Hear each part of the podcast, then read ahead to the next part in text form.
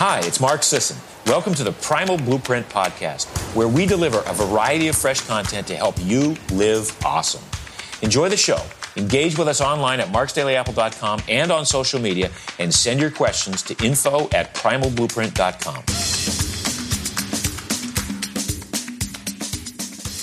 Hey everyone, welcome to the Primal Blueprint Podcast. Today we have a really interesting guest, Really excited to have this conversation. Ashley Stahl, she is a counterterrorism professional, but she turned career coach, speaker, and author on a mission to help you step into a career you're excited about and aligned with. We're going to talk about her new book out tomorrow. You got to get a copy of this. It's called YouTurn, spelled Y O U, very clever. YouTurn, get unstuck, discover your direction, and design your dream career. Welcome to the show.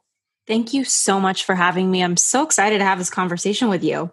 Yeah, so fun. I mean, you know, there's so much more to your bio. You have a monthly career column in Forbes. You know, you you've been featured in outlets like the Wall Street Journal, CBS. So, you know, didn't read the full bio there, but everyone can access it on the main the main page. But let's just talk. I mean, people are going to be curious, like counterterrorism professional. How the hell did you even get into that? Like, tell us a little bit about that journey. Yeah, not such an obvious career pivot, huh? Uh, counterterrorism to career coach. But I grew up in a house where the news was always on. And I think a lot of people's careers, we have these moments in our lives that we don't even realize we're making a career decision about something without having given it real due thought or experience. So in my case, I just grew up in a house where the news was always on. And from a really young age, I was very exposed to what was happening in the world. And watching my dad and my uncles always fight about politics, it was just natural for me by the time I got to college to study the world, to study security, to study international affairs. And it was around the time that 9 11 happened that I was going into college and making those decisions about what I would do with my career. And it just felt kind of natural for me to devote myself to national security, having grown up fascinated by cultures and religions and people, and also having been impacted by 9 11. I had family on the East Coast um, during that, and they were completely rocked. I'm so lucky that they all survived, but just kind of wanted to make an impact and wanted to protect people or support people in some way. And the highest way I knew how to protect and support for me in my head was national security. So, I ended up doing everything to prepare for that career. I got the degrees, I did the internships, I learned the foreign languages. And then when you I know, finally, tell us, don't gloss over that. That's kind of interesting. Tell us yeah. where, where where'd you go to school? What were your degrees in, and what languages did you learn? Yeah, well, so I went to King's College London. It was known as a top 25 school in the world for national security. And it's kind of known that different intelligence agencies cherry pick from there. And so that their Department of War Studies was where I went for graduate school. In undergrad, I went to a small liberal arts college, and this was kind of during undergrad that I discovered that I really wanted to commit myself fully to this path. And when I was in undergrad, I was the only graduating triple major in government history and French. They they'd never had a triple major graduate before. And more than anything, I think I picked three majors because I just wasn't decisive and didn't fully know what I wanted to do. And I think I was really hungry to have a plan and commit myself to something. And there was something really meaningful about working in national security. So I told myself, this is a really shiny plan. I'm interested in it. And I kind of went all in.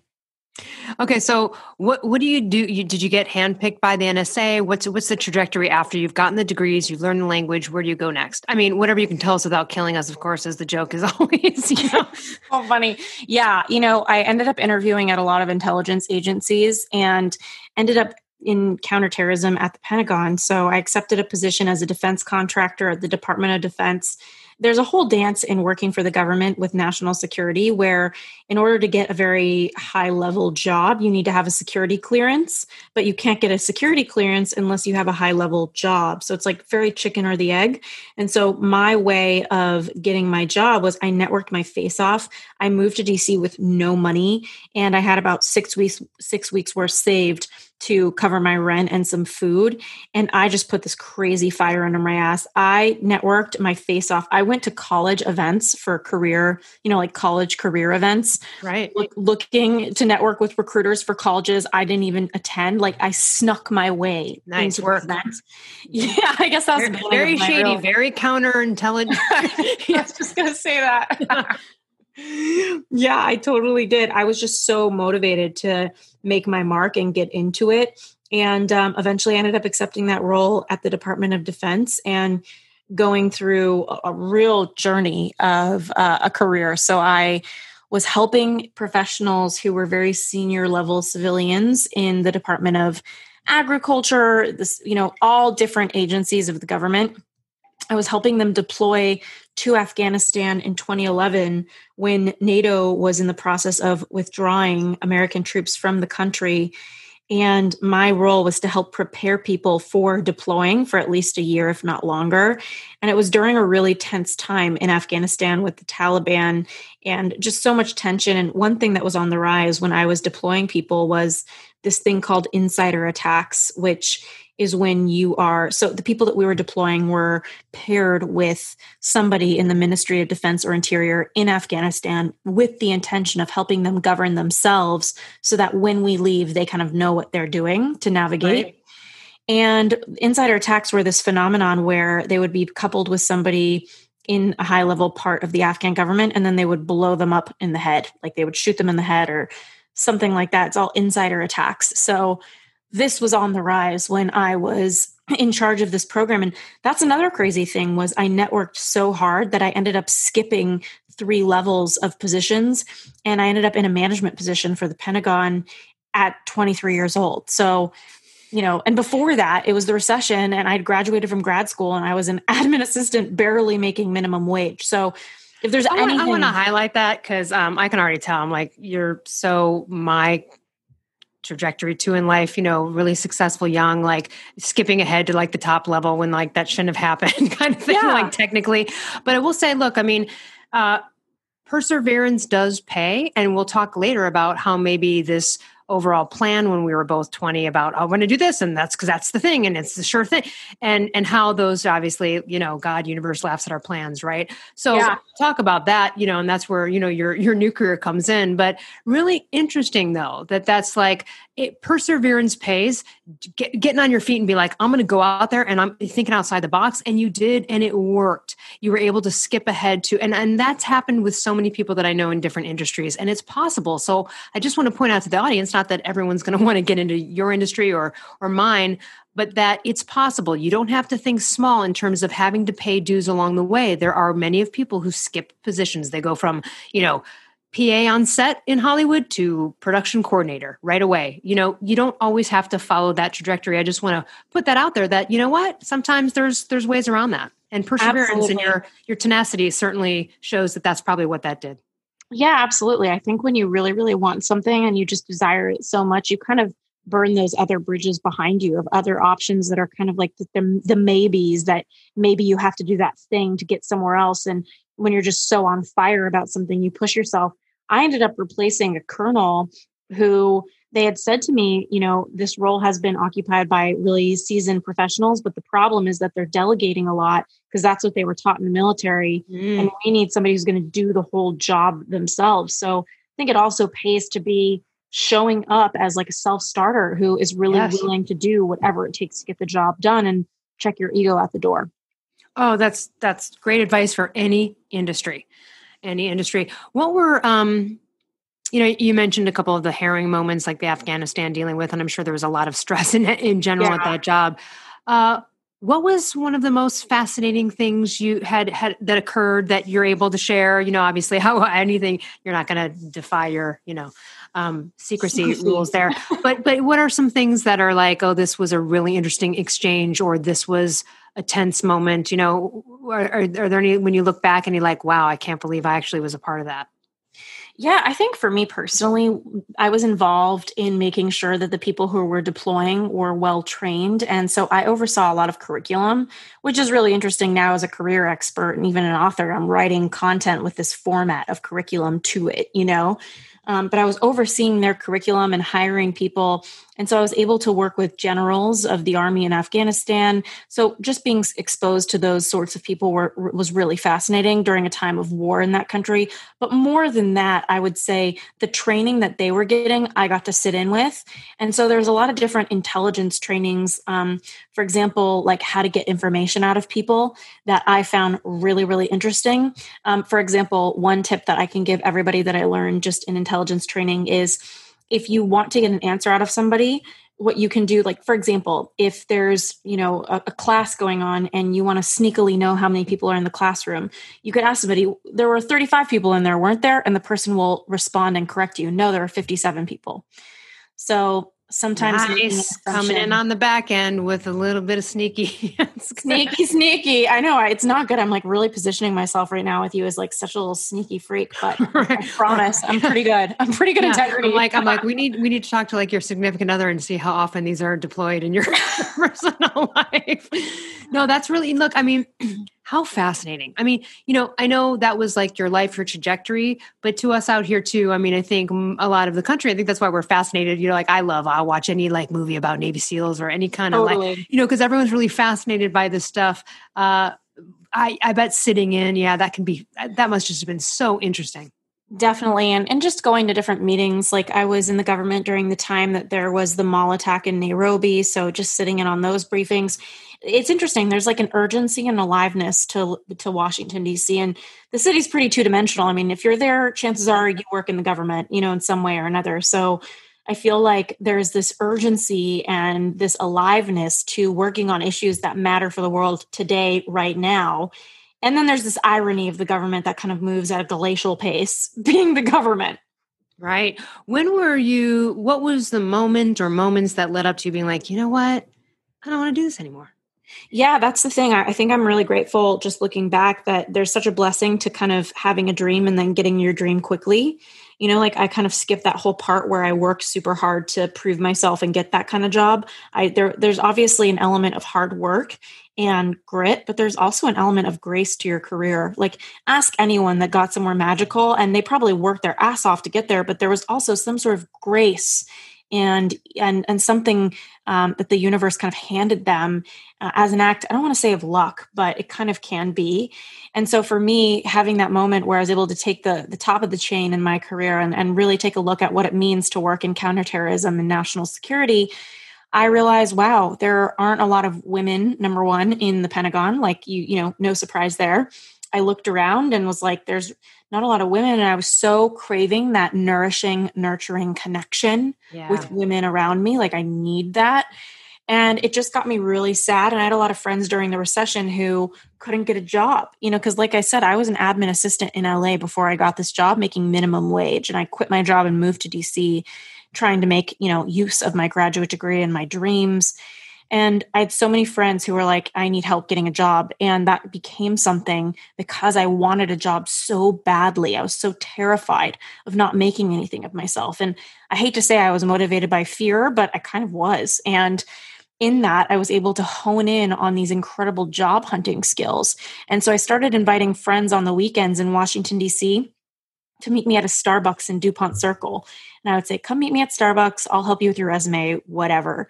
And over time, they would say to me, you should be a career coach. And I was like, that sounds like ridiculous. Like, what even is a career coach? Like, the only type of coach I knew was like a sports coach, you know? So I was like, what do they do? Like, cheer on the sideline of your career? Like, what does that even mean? And, and then I looked it up after, you know, probably three different coffee meetings where at first it was just a couple friends, then they brought friends, and then they brought friends, and then everybody started getting job offers after a few weeks of me helping them. And that kind of evolved into people saying, really, you should look into this whole career coaching thing. I looked online and I saw a bunch of like purple websites with waterfalls and rainbows. I was terrified. I was like, this is not me. Like, I'm not a fit to be a career coach, especially not a 25 and waterfalls. Totally. yeah. And ended up starting it anyway. Like at a certain point, I was just like, you know what? I really do want to help people with their career. And so many people were coming to me that I literally thought to myself, like, the way to sift through the people who are emailing, asking me to look at their resume, I'm just going to start charging for this. And so I started with like charging like $90 an hour or something back in 2011. And I had this moment where I was on a work mission. I was in Istanbul in 2012, and there, the, uh, there was a ton of protests at that time and I was literally standing in a spice bazaar with tear gas in my eye. And I got a buzz on my phone. And I just kind of started putting the pieces into place for my business. And this girl that I'd met at in DC at a ceremony had texted me. She had done a TED talk. And I told her, man, I would love to do that in my life one day. And she ended up referring me to not just a TED talk, but the second biggest one in the world, which is at Berkeley, at UC Berkeley. and she said, Hey, referred you for a TED Talk. Not sure where in the world you are, but they're going to talk to you really soon. And that put a complete fire under me to move forward and start my business. And I pulled a total doozy on the TEDx people because they were like, okay, talk about counterterrorism and the state of the world in your TED Talk and what you're learning from that. And I got on stage and I was like, I'm a career coach. And I just totally owned it the more I'm talking, the more like I'm getting on the stage. I'm not. They're not going to bump me off of it beforehand, so I just have to pull a switch right on the spot. Yeah, well, I'm just listening to myself. I'm like, dang, I'm telling you, I'm like sneaking into college career fairs, using these intelligence tools to possibly manipulate my romantic relationship. And I'm like pulling a doozy on the tech people.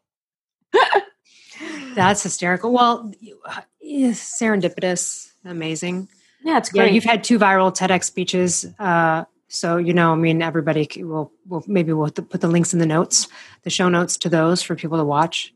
Thank you. Yeah, I, I'm really lucky that that first one was the first time I'd ever spoken on a stage before. And the more recent one feels like a true reflection of everything I've learned and what I'm able to share. And even lately, I've been writing speeches um, for different sorts of executives that are giving TED Talks. Um, through my other company, I have a ghostwriting company.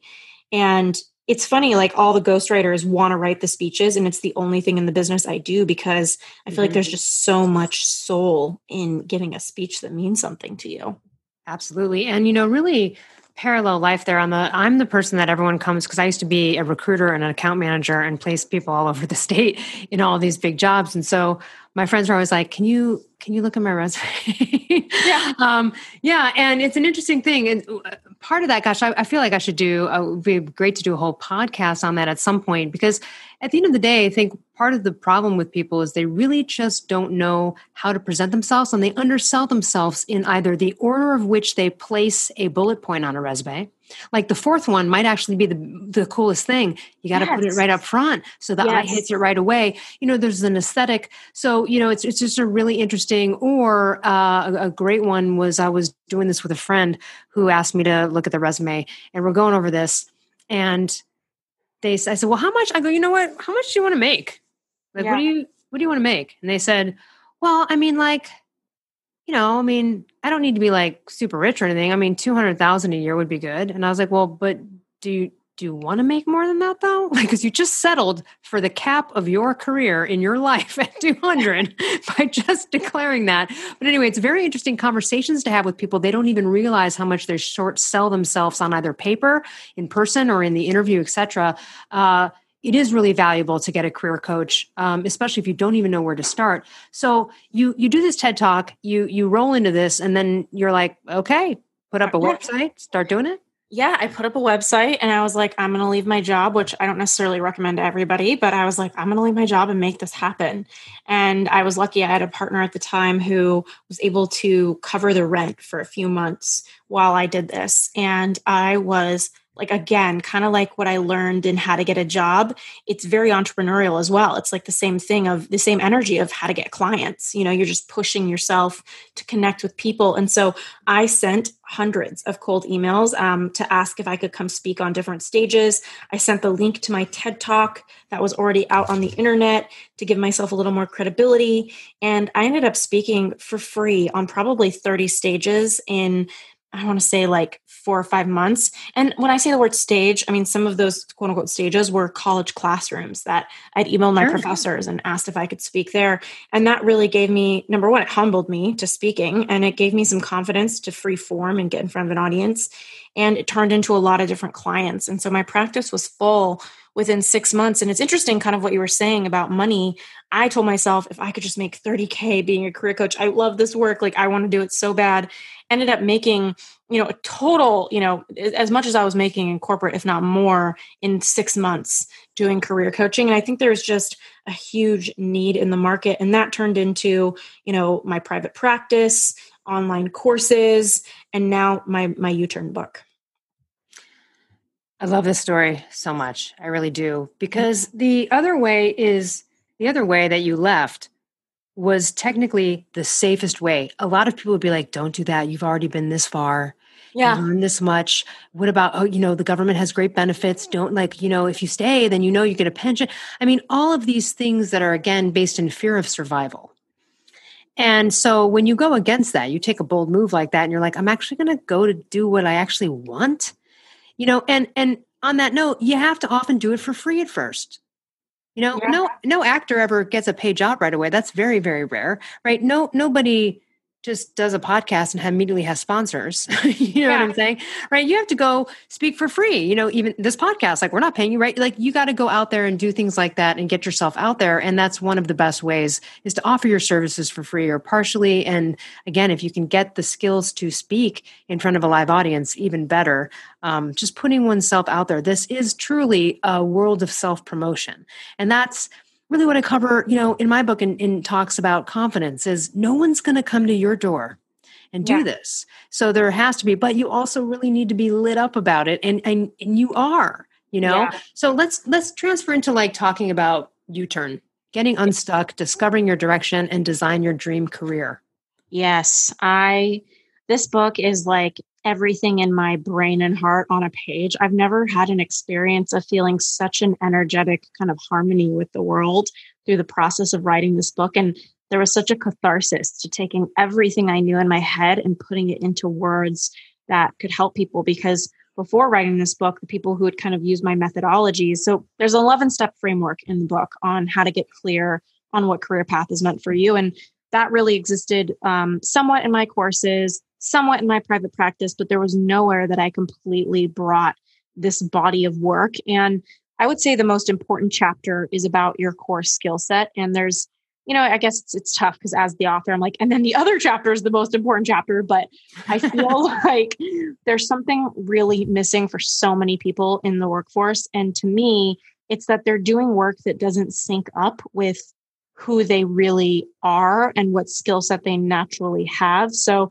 I uncovered 10 core skill sets after a decade of doing research with my own email list and different clients who've come in and surveys to really figure out okay, how do I?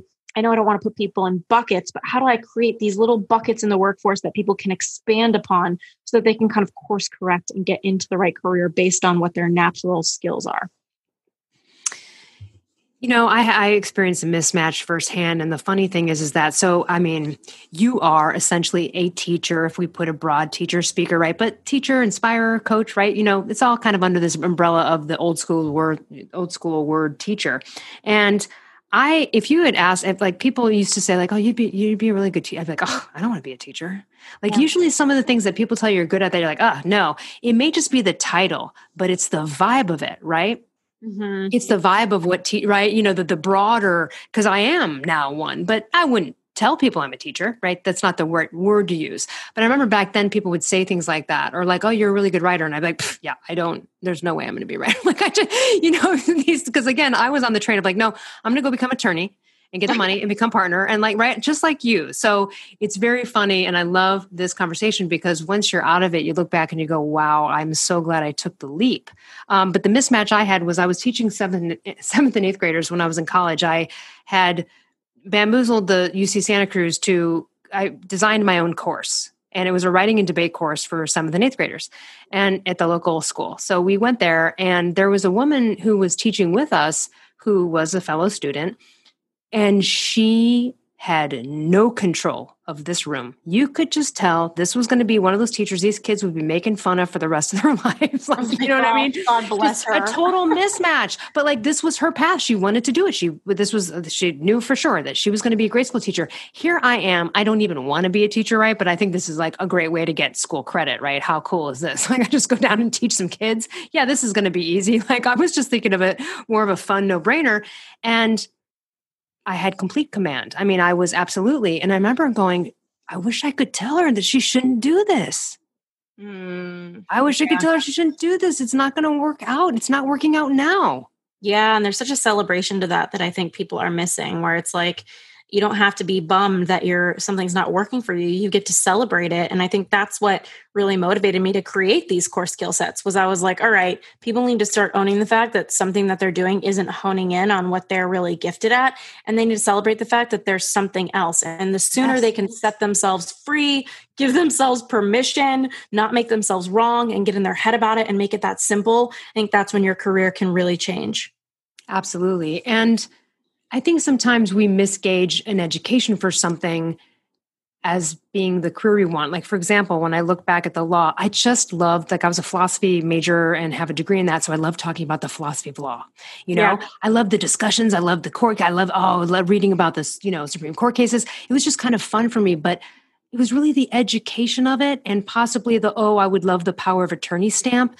But when grateful I didn't, because I would have absolutely just that, well, would have gone the way it went. But I, I'm not meant to be an attorney. The uh, when I got older and realized what attorneys actually did on a day to day basis, you're like, I was like, oh, that's not that's not my love of the law, yeah. right? The love of the law was in the education and the the talking and ah, oh, it's good stuff. I didn't want to be it, right? There's a distinction there, and sometimes I think we confuse that. I certainly did. Yeah, absolutely. I think that um, there's a lot of confusion around interests, passions, callings. I think far too often people say i'm like for example i love travel and i love food but if you put me in a five star resort and i'm the chef uh, you know it's not going to be it's not going to be a match.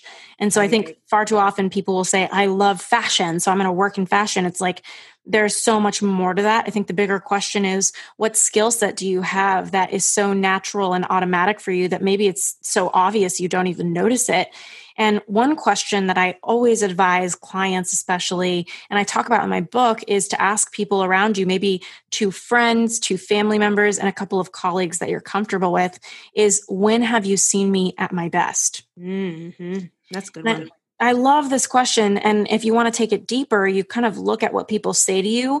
And from there, you can say, um, okay, what skill set is this pulling on? You know, like if people see you at your best when you're speaking to a crowd, it's like, okay, that's a, for example, I call that the words skill set on my list of 10 skill sets. So it's, it's important for people to kind of do that investigation as well and not just look at what am I doing, but what skill set am I using when I'm doing that thing that people are really experiencing from me. Right.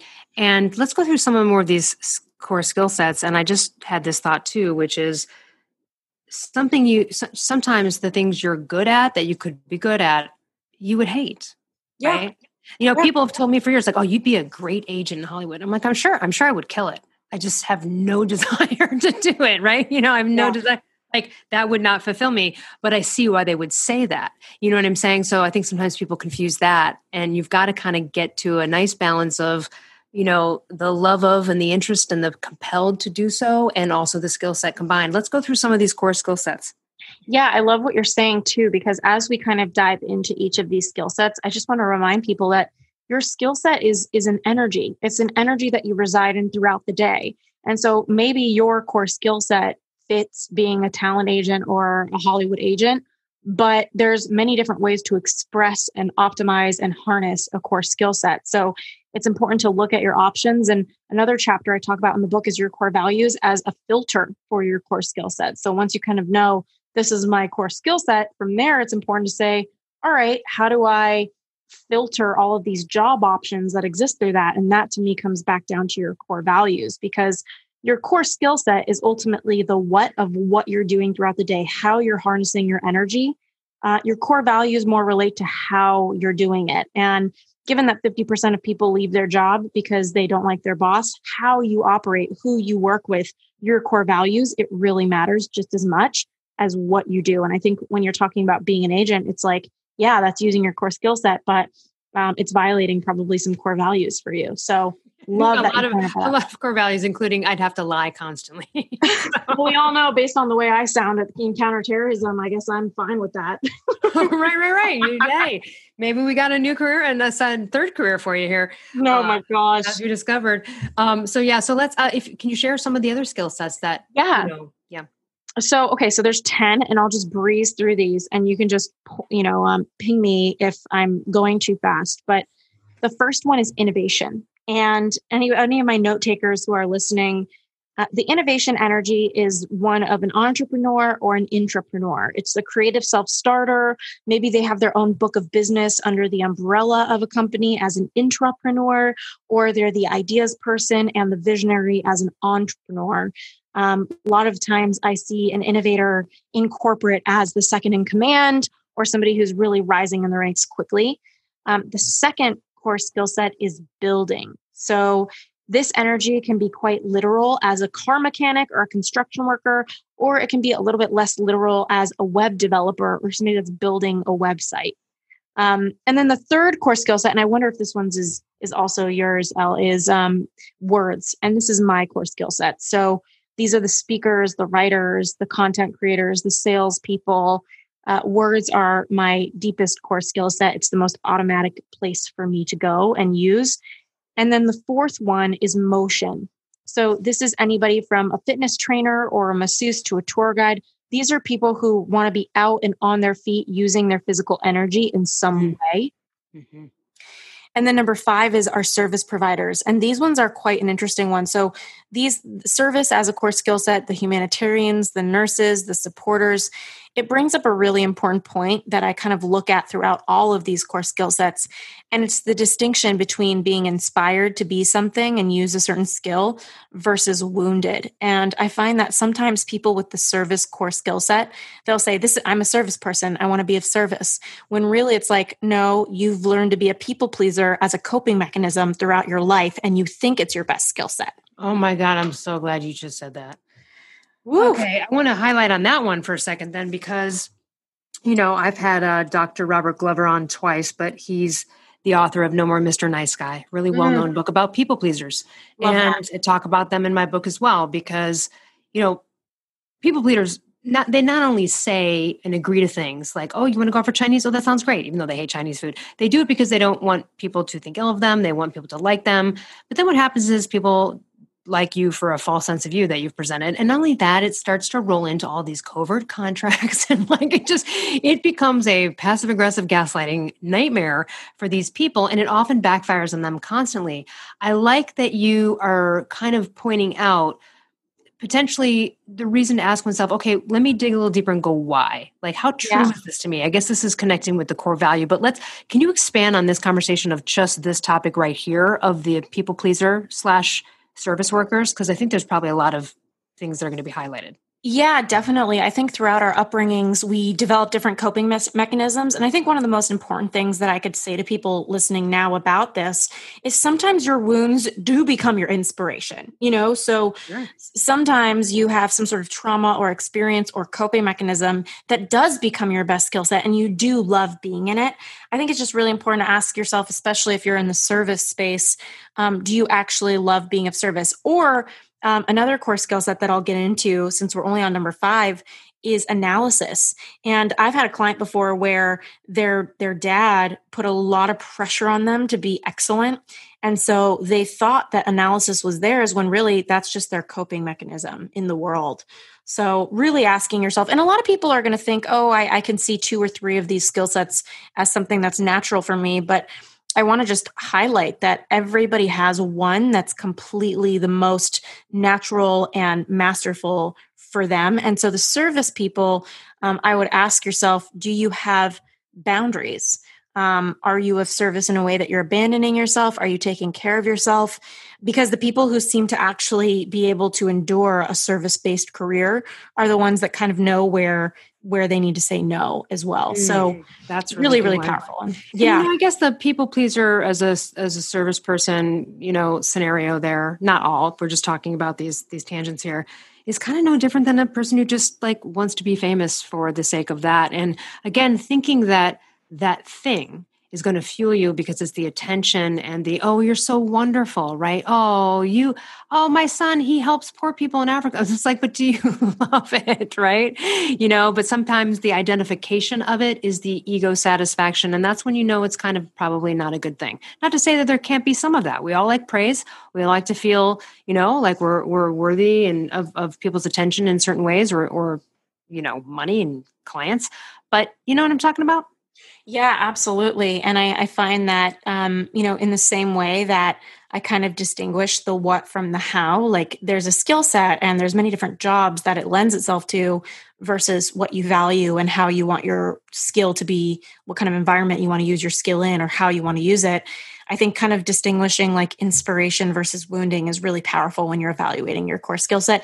And even if they're on How would you say to someone to do that? What kind of questions do I sit here with myself and go, let me ask myself some questions to make sure this is right? Yeah, great question. I would say, what experiences in my life have lent themselves to me honing this skill? Mm. And, then, and, then, if it's a bunch of traumatic experiences, if it's a list of horrendous shit, I mean, then yeah, then I guess you know. Okay, did you run through all of the ten, or are you still going? I didn't. No. Okay. So okay, so far we we've done innovation, building, words, motion, and service. So one through five, and then number six is coordinating. God bless the coordinators. I feel like mm. you're probably like me, Elle, where you're like thank God for these people. You sound more like a visionary to me. Um, the event coordinators, the operations people, yes. the project managers, they keep the world moving.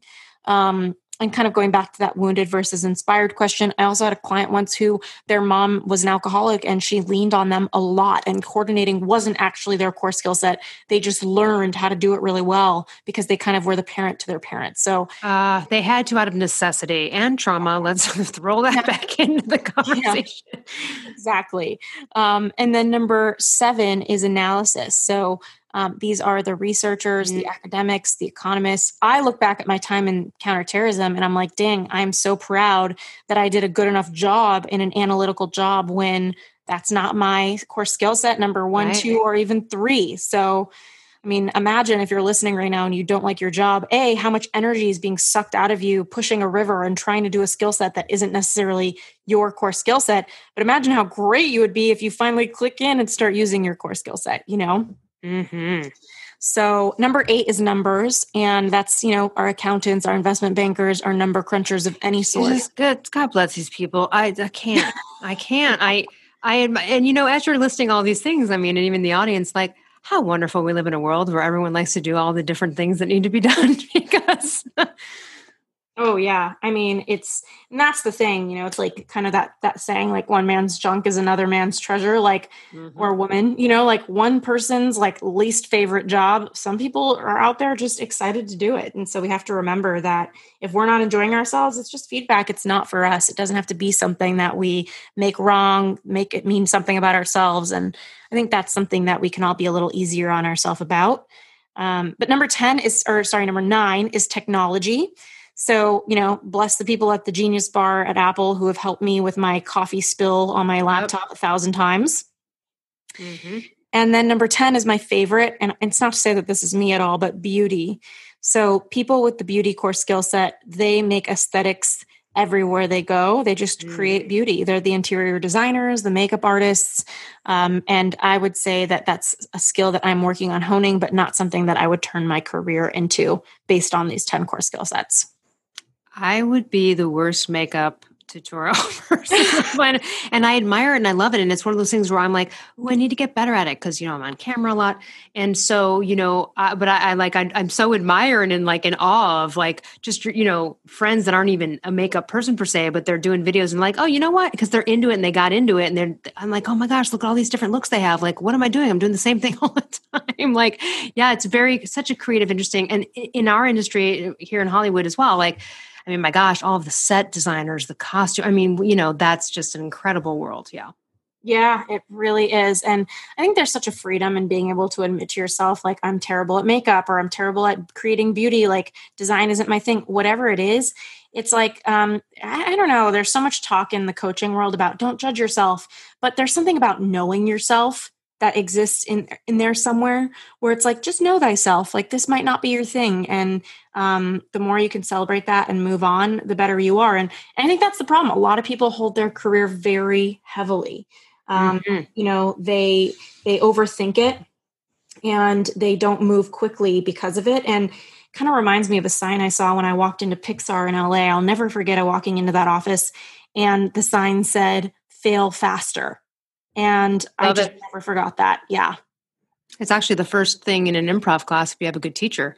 they'll just be like, all right, everyone throw your hands up and say, I failed because you're yeah. going to. exactly. it's going to happen all over this class and we're just going to get used to it because this is not about succeeding or good or bad. It's about playing the game. Right. Exactly. And yeah, it's really interesting. Uh, gosh, there's, there's, so much to be said about this. Tell us uh, of, of, of, some of the people, I mean, out of hundreds of people you've coached and influenced in some way, tell us about some of your favorite stories or stories that really stick out that might be real 180s where, or real like, oh, wow, that who would have known? And, it, you know, it worked out, something that just, you know, shines out in your mind. Mm, I've coached so many different people from like m- celebrities that don't want to make movies anymore to an admin assistant who isn't in the right place. You know what? I would say the most interesting change coming to mind now, and there's been so many the past 10 years, is somebody who was working as what was it? It was like a doctor. She was, God, this was like three years ago. She was a doctor, like a general practitioner. And she went into it because she loves people and she loves health and wellness and she was really good at science. But when she got into being a GP, she didn't enjoy the amount of paperwork. She told me that 50% of her time was spent doing admin work. And obviously, the entrepreneur in me is like, Can you delegate that? And apparently, she couldn't. Mm-hmm. And so she ended up confiding in me that she always had an interest in working in fashion. And I kind of did my whole method here that I would do with my 11 step roadmap in the YouTurn book of figuring out okay what's what's your nature what's your values what's your skill set what motivates you all of these different things. And the more I kind of looked at her the more I thought you know what? Like fashion would make sense for you. And that's an industry so kind of going into what skill set she was using in fashion. Um, but she was really good at numbers. She had a very analytical mind. And so that same analytical mind that she used being a doctor she ended up becoming a fashion buyer. And last I checked, she was working at Christian Dior in New York. So I have no idea where she is now. But she ended up having that story that I think a lot of people have where she's like, I can't, you know, just pivot. I'm going to have to start over. I'm losing all this money from medical school. And I'll never forget me saying to her, like, why don't you just start having some conversations with people and see how receptive they are? And she networked her way into a merchandiser role, a buyer role uh, pretty quickly. I think that it was in with within like six to eight weeks. And I remember she said to me like, "Oh my gosh, am I going to leave my entire medical career behind me?" And my biggest thing that I think got her in motion was I said, "You can always come back. You can come back two weeks later." You know, like, and that's the and, thing people forget too. Yeah, uh, if you even if you move to a different state or place, guess what? You can always change your mind. Exactly. And I, I love that so much. And and I, I, feel like anybody listening, it's like take this as a reminder. If you forget everything from this episode, like you're allowed to change your mind on what you want, on who you are, on I mean, I think with every new belief we have about the world or every new thing we're exposed to, it's like this older version or way of being or way of seeing our career dies a little bit because we're just we know more and we see the world differently because of it. Let's talk about how you do not have to have everything figured out right after college. Although you're gonna do it anyway. You're gonna do what we did. You are good, right? People are gonna be like, "I'm gonna do that. That's this is what I want to be." Just be open to the fact. I've in my life, I have met very few people who have stayed at the thing that they first attempted. I mean, some, but but most not have had a different change of heart here along the way you know you don't get to know yourself to a certain part and you got to move through the world and you might realize that what you planned like we did wasn't for you. And so just be open to the fact that it can change you know? You can go for something but be open because i think uh, the biggest stumbling block too is people are too attached to that identification but i went to school for this but i did this right? But i but i identify you know what i mean? This is this is what i do and they're almost too embarrassed and ashamed to kind of say they want to do something different and take a right turn and a lot of it's based on what they think people will think of them. Or they're f- afraid that well what if it doesn't work out? And it's like well you're back to where you are now which is not liking where you are. And yeah. so i feel like one of the best examples of this is well, it's just and it's also not only you don't have to have it figured out at 20 right? But it's never too late to reinvent yourself. I mean, Louise Hay started Hay House at like age 60. You know, Mark Sisson, the the owner of this podcast, and everyone knows who he is who's listening probably. I mean, he didn't really start getting into making any kind of money until he was like in his late 40s. Love you know that. what I mean? Um, and he was, you know, so so things can change and move, and it doesn't have to be that you choose one thing and that's it forever. You just have to start to build a resume. And once you get in the workforce, you'll start to realize where it is you might want to go and what you don't want to do and do. Absolutely. And I find that this is something that I kind of talked about in my most recent TED talk is you know, when you follow what feels right, those little nudges, these little breadcrumbs of that part of us in our intuition that says, Hey, check that out. That's interesting. Or, wow, that person's doing that thing and I find it so fascinating. It's like those are just little nudges from your body, like reminding you to go check it out. And the more you're willing to do that and follow those things, I think the answers are often right in front of you or on the periphery of that. And so I've been really committed to always following those little nudges and creating space for that in my life. Whether the nudge looks like taking a poetry class, or in the case of my book, I'll be turning it into a movie. So following that nudge to kind of talk to more producers lately and transition into creating this content in, in a film. So I think there's just so many different ways we can follow our intuition. And it's just so important to even be connected to it and notice when there's something inside of us saying, hey, like look into that. You know, the part of the tagline on your book, YouTurn, which, by the way, if anyone has listened to two seconds of this, is going to want to go buy it immediately tomorrow oh. after hearing Ashley talk about it. I, I mean, my gosh, what a, what a, what a great piece of work. But, you know, the first thing is get unstuck, right? So, I mean, yeah, hire a coach. Yeah. Um, but take some direction step forward. To, uh, we've all done it, but I think I just see too many people simmering in limbo because – at our age now it's like you i'm sure you know a lot of friends and people who are going well what what is this all about? Like they've been in that same job for two decades or you know they've and they're simmering in the stuckness for a very long time. And, and by the way everyone that eventually gets out of that is like oh man i wish i would have done this sooner. And it's not that there's any woulda coulda shouldas or regrets in life but do it.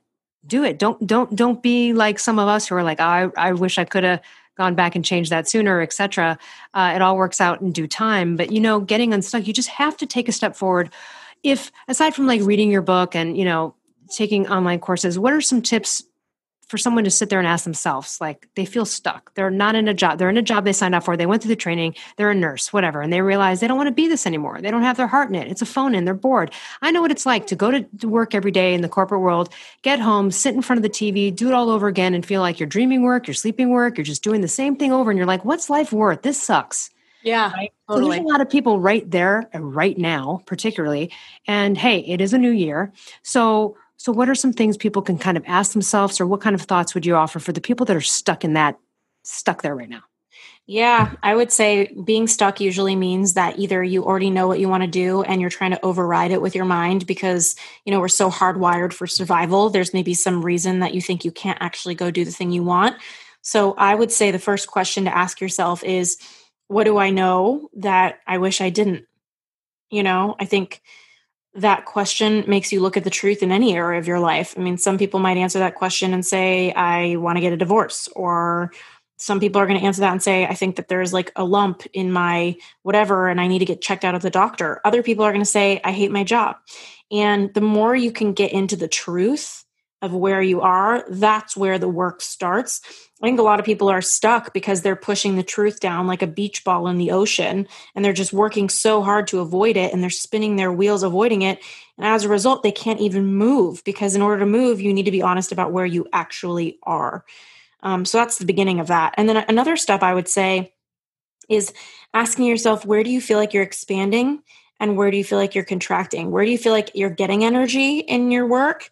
Where do you feel like you're exhausted and depleted? What are those things that are for you? One exercise I love to give clients is they draw quadrants on a page, and at the top, they'll write good at and not good at. And on the sides, they'll write like and don't like. So in the good at and like box, I always tell clients like write all of the different tasks that you're doing and that you like and you're good at. And you, I would tell them this is about 60% of your work. Like the formula to having work that is meaningful and fulfilling, I would say 60% of the stuff you do, you want to be good at and you want to like. And then I would say the other box of not good at, but like. This is a very interesting box. This is the box of growth, the things that you're not good at, but you really like. And I would say if you could spend 20% of whatever work you're doing working on things that maybe you're not good at, but that you like, and honing on those, you're really growing in your career. It's not to say that you should devote so much of yourself to things that are not a strength for you, but I do think that a lot of the times we discover strengths through trying things on and really investing in them. And then I would say the good at and don't like box. Um, you don't want to spend much more than 10% of your time in that box. and and then also the got, not good at and don't like i would say 10% of your time at most um, a lot of people i think have an unrealistic standard that they should love every aspect of their job so final question i would ask and it's and I, I would say i'm pretty unusual as a career expert to be putting this out there is are you being unreasonable with your expectations of your work because mm-hmm. you should be fulfilled with what you do but it's called work for a reason. We're still working. Such great stuff. I feel like we could go on for a couple more hours on get really into we would just be doing the audiobook version of your totally. I would be so down. You're so much fun to talk to. I feel like i've never had a host be like you're being sketchy. And i'm like yeah i am. And i'm down with that oh my gosh this okay so so first of all you've got a free quiz on your website to discover the best career path for you tell us also the things that you I mean, obviously you do private coaching tell us how can we connect with you learn from you first of all everybody tomorrow you turn oh. That that's the book. You turn Y O U. You turn. Get unstuck. Discover your direction and design your dream career. That's first and foremost. I think everyone listening is, is going to want to read more about this. Um, but tell us again, how can we work with you and benefit from all of your expertise? Means so much that you're asking. I would say the quiz on my website is really, really helpful start. Um, and if you read the book, you're just going to go so much deeper on getting clarity on your best career fit. I'm on Instagram at Ashley Stahl, and I would say the best place to get the book is at youturnbook.com. It's Y O U T U R N book.com. I've got a whole pre-order order bonus with five different courses. Friends had contributed to me on money mindset, starting your side hustle, getting your mind right, getting your body right there is so much there, more than $2,000 worth of courses you get for free when you order a copy of the book and submit your receipt. So youturnbook.com would be the best place to go. That is so awesome. Well, my gosh, hopefully you'll come back on again in the future and we just so appreciate your expertise. This is this is really perfect right now for what has happened in our society. It's yeah. a lot of people are upturned, wondering what to do. It's really creating a lot of like, you know, questioning in, inside of oneself. Like, what do I, what do I want to do with my life? And so this is the perfect time uh, for, for this book. Thank you so much. Yeah, and I, I, honestly feel like it's never too late to really be asking these questions. And so, so many people, I think, get stuck saying it's too late, and I don't get to start over. And there, nowhere is that written in the clouds that that's the case. Life is short, but it's also kind of long, and you do have space to keep redefining yourself. And the most interesting people I know have careers that are not linear. So, hopefully, this episode helps whoever it's meant to. And I'm so grateful that I got to come on. I love it. Thank you so much. And for everyone else, we'll see you next week. Hey, Primal Blueprint listeners. No dairy in your life? No problem. Primal Kitchen has you covered because our no dairy vodka sauce is made with avocado oil and organic cashew butter so you can ditch the dairy and keep the decadent taste you love. Made without gluten, soy, canola oil, or artificial ingredients, this vegan plant based sauce is paleo certified. Visit us at primalkitchen.com for more real food options, from dairy free Alfredo sauce to tomato basil marinara and a whole host of other delicious products the entire family will love. Hi, folks. Mark Sisson here. If you found your way to the primal path and want to help others live primally too, then visit primalhealthcoach.com to learn how you can join our mission to help 100 million people reclaim their health and how you can turn your passion for wellness into a profitable health coaching career that you love. The world needs health coaches. The world needs you. So visit primalhealthcoach.com today to learn more.